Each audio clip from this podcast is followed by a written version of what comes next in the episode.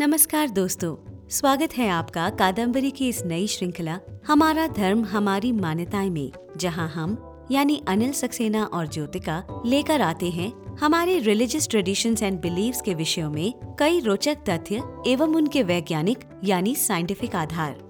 तो चलिए बढ़ते हैं आगे आज की इस कड़ी में। अश्विन मास के शुक्ल पक्ष की पूर्णिमा शरद पूर्णिमा कहलाती है। इस दिन चंद्रमा पृथ्वी के बहुत पास आ जाता है, इसलिए ये सारी ही पूर्णिमाओं से अधिक दमकती है। शरद पूर्णिमा की इस रात से हेमंत ऋतु की शुरुआत होती है और हल्की ठंड का आभास होने लगता है। कहते हैं कि इस दिन अपनी समस्त 16 कलाओं से संपूर्ण चंद्रमा की चांदनी में अमृत का निवास रहता है। चंद्र किरणों से अमृत की वर्षा होती है, इसलिए इस दिन चंद्र किरणों से अमृत और आरोग्य की प्राप्ति होती है।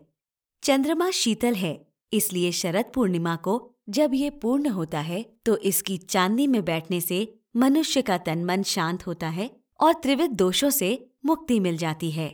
भगवान श्री कृष्ण ने शरद पूर्णिमा के दिन रास लीला की थी, इसलिए व्रज में इस पर्व को बहुत उत्साह के साथ मनाया जाता है और इसे रासोत्सव और कौमुदी महोत्सव भी कहते हैं। ऐसा भी माना जाता है कि लंकाधिपति रावण शरद पूर्णिमा पर चंद्र किरणों को विशेष दर्पणों के द्वारा अपनी नाभि पर केंद्रित कर किसी विशेष प्रयोग के माध्यम से सदा युवा बने रहते थे। माना जाता है कि इसी दिन शिव और पार्वती पुत्र श्री कार्तिकेय का भी जन्म हुआ था। कुमारियां इस दिन कुमार कार्तिकेय का पूजन कर उचित वर की कामना करती हैं। शरद पूर्णिमा की रात से ही आकाश दीप जलाया जाता है, जो पूरे कार्तिक मास तक जलाया जाता है। आकाश दीप देवताओं की प्रसन्नता के लिए जलाया जाता है। अश्विन पूर्णिमा को ही कोजागर व्रत होता है। ऐसा माना जाता है कि इस दिन रात्रि में देवी महालक्ष्मी हाथों में वर तथा अभय धारण कर ये देखने के लिए पृथ्वी पर घूमती है कि कौन जाग रहा है। जो जाग कर मेरी पूजा कर रहा है उसे धन देती हैं। इस व्रत में एरावत पर सवार इंद्र व महालक्ष्मी का पूजन कर उपवास किया जाता है। लक्ष्मी जी की प्रतिमा को कांसे या मिट्टी के कलश पर स्थापित कर पूजन किया जाता है। इस दिन खीर के पात्र को सफेद पतले मलमल के वस्त्र से ढककर चंद्रमा की चांदनी में रखा जाता है। इससे चंद्रमा का अमृत और उसकी शीतलता उस खीर में प्रविष्ट होकर तन मन को शांति, शीतलता और आरोग्य प्रदान करती है।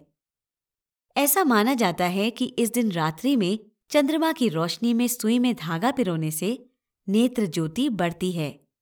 कुछ प्रचलित मान्यताओं को जानने के बाद आइए जानें कि क्या है शरद पूर्णिमा से जुड़े कुछ विशेष वैज्ञानिक तथ्य। असल में अश्विन मास में दिन गर्म और रातें ठंडी होती हैं। इस वजह से शरीर में पित्त की उत्पत्ति होने की संभावना अधिक होती है। चंद्रमा की शीतलता व रात्रि में रखी खीर पर उन किरणों के प्रभाव से विशेष लाभ मिलता है। खीर दूध और चावल के मिश्रण से बनती है। दूध में मौजूद लैक्टिक एसिड तथा चावल से उत्पन्न स्टार्च, ये दोनों चीजें चांद की ऊष्मा को आसानी से स्वयं में संजो लेने में समर्थ होती हैं। प्रातःकाल इसी खीर को खाने से न केवल स्वास्थ्य बल्कि अनेक प्रकार के आध्यात्मिक लाभ भी मिलते हैं। Our centuries-old religious and spiritual beliefs and practices have a deep-rooted scientific base. Sharad Purnima is one such occasion. The moon, being closest to Earth on this day, is supposed to bestow special effects on Earth through its rays, which have a very powerful therapeutic effects on human body and spiritual well-being. At the same time, spending time under its rays relieves one of stress and anxieties. Apart from the religious beliefs attached with this Purnima, like the birth of Goddess Lakshmi from Samudra Manthan or birth of Kartikeya to Maharas Leela performed by Lord Krishna, Sharad Purnima is something more than this when it comes to Ayurveda, Naturopathy and spiritual growth.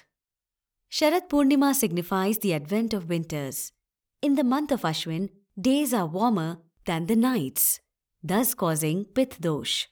Kheer, which is a concoction of rice containing starch and milk containing lactic acid, when kept in open all through night, acquires special curative properties. The moon is considered to have a remarkable effect on our psyche, or in other words, our state of mind and emotions. It's an established fact that about 70% of the Earth's surface is covered with water. The gravitational pull of the moon causes high and low tides, thus proving its bearing on Earth. Our bodies too consist of water to almost the same ratio, 30:70. So many studies reveal that the changes occurring in emotions and behavioral patterns are associated with the waxing and waning of the moon. In fact, the word lunatic is derived from lunar only. So, on this pious night, spending some time out in the open, meditating and performing certain rituals are considered to bring good health and prosperity. So that's all for now in this episode. To know more about our rituals, traditions and the scientific reasoning behind following these beliefs, stay connected to our episodes on हमारा धर्म हमारी मान्यताएं. This podcast was created on Hubhopper Studio. If you wish to start your own podcast for free, visit studio.hubhopper.com or download the mobile app on the Google Play Store. Hubhopper, India's leading podcast creation platform. Click on the link in the episode description or visit studio.hubhopper.com.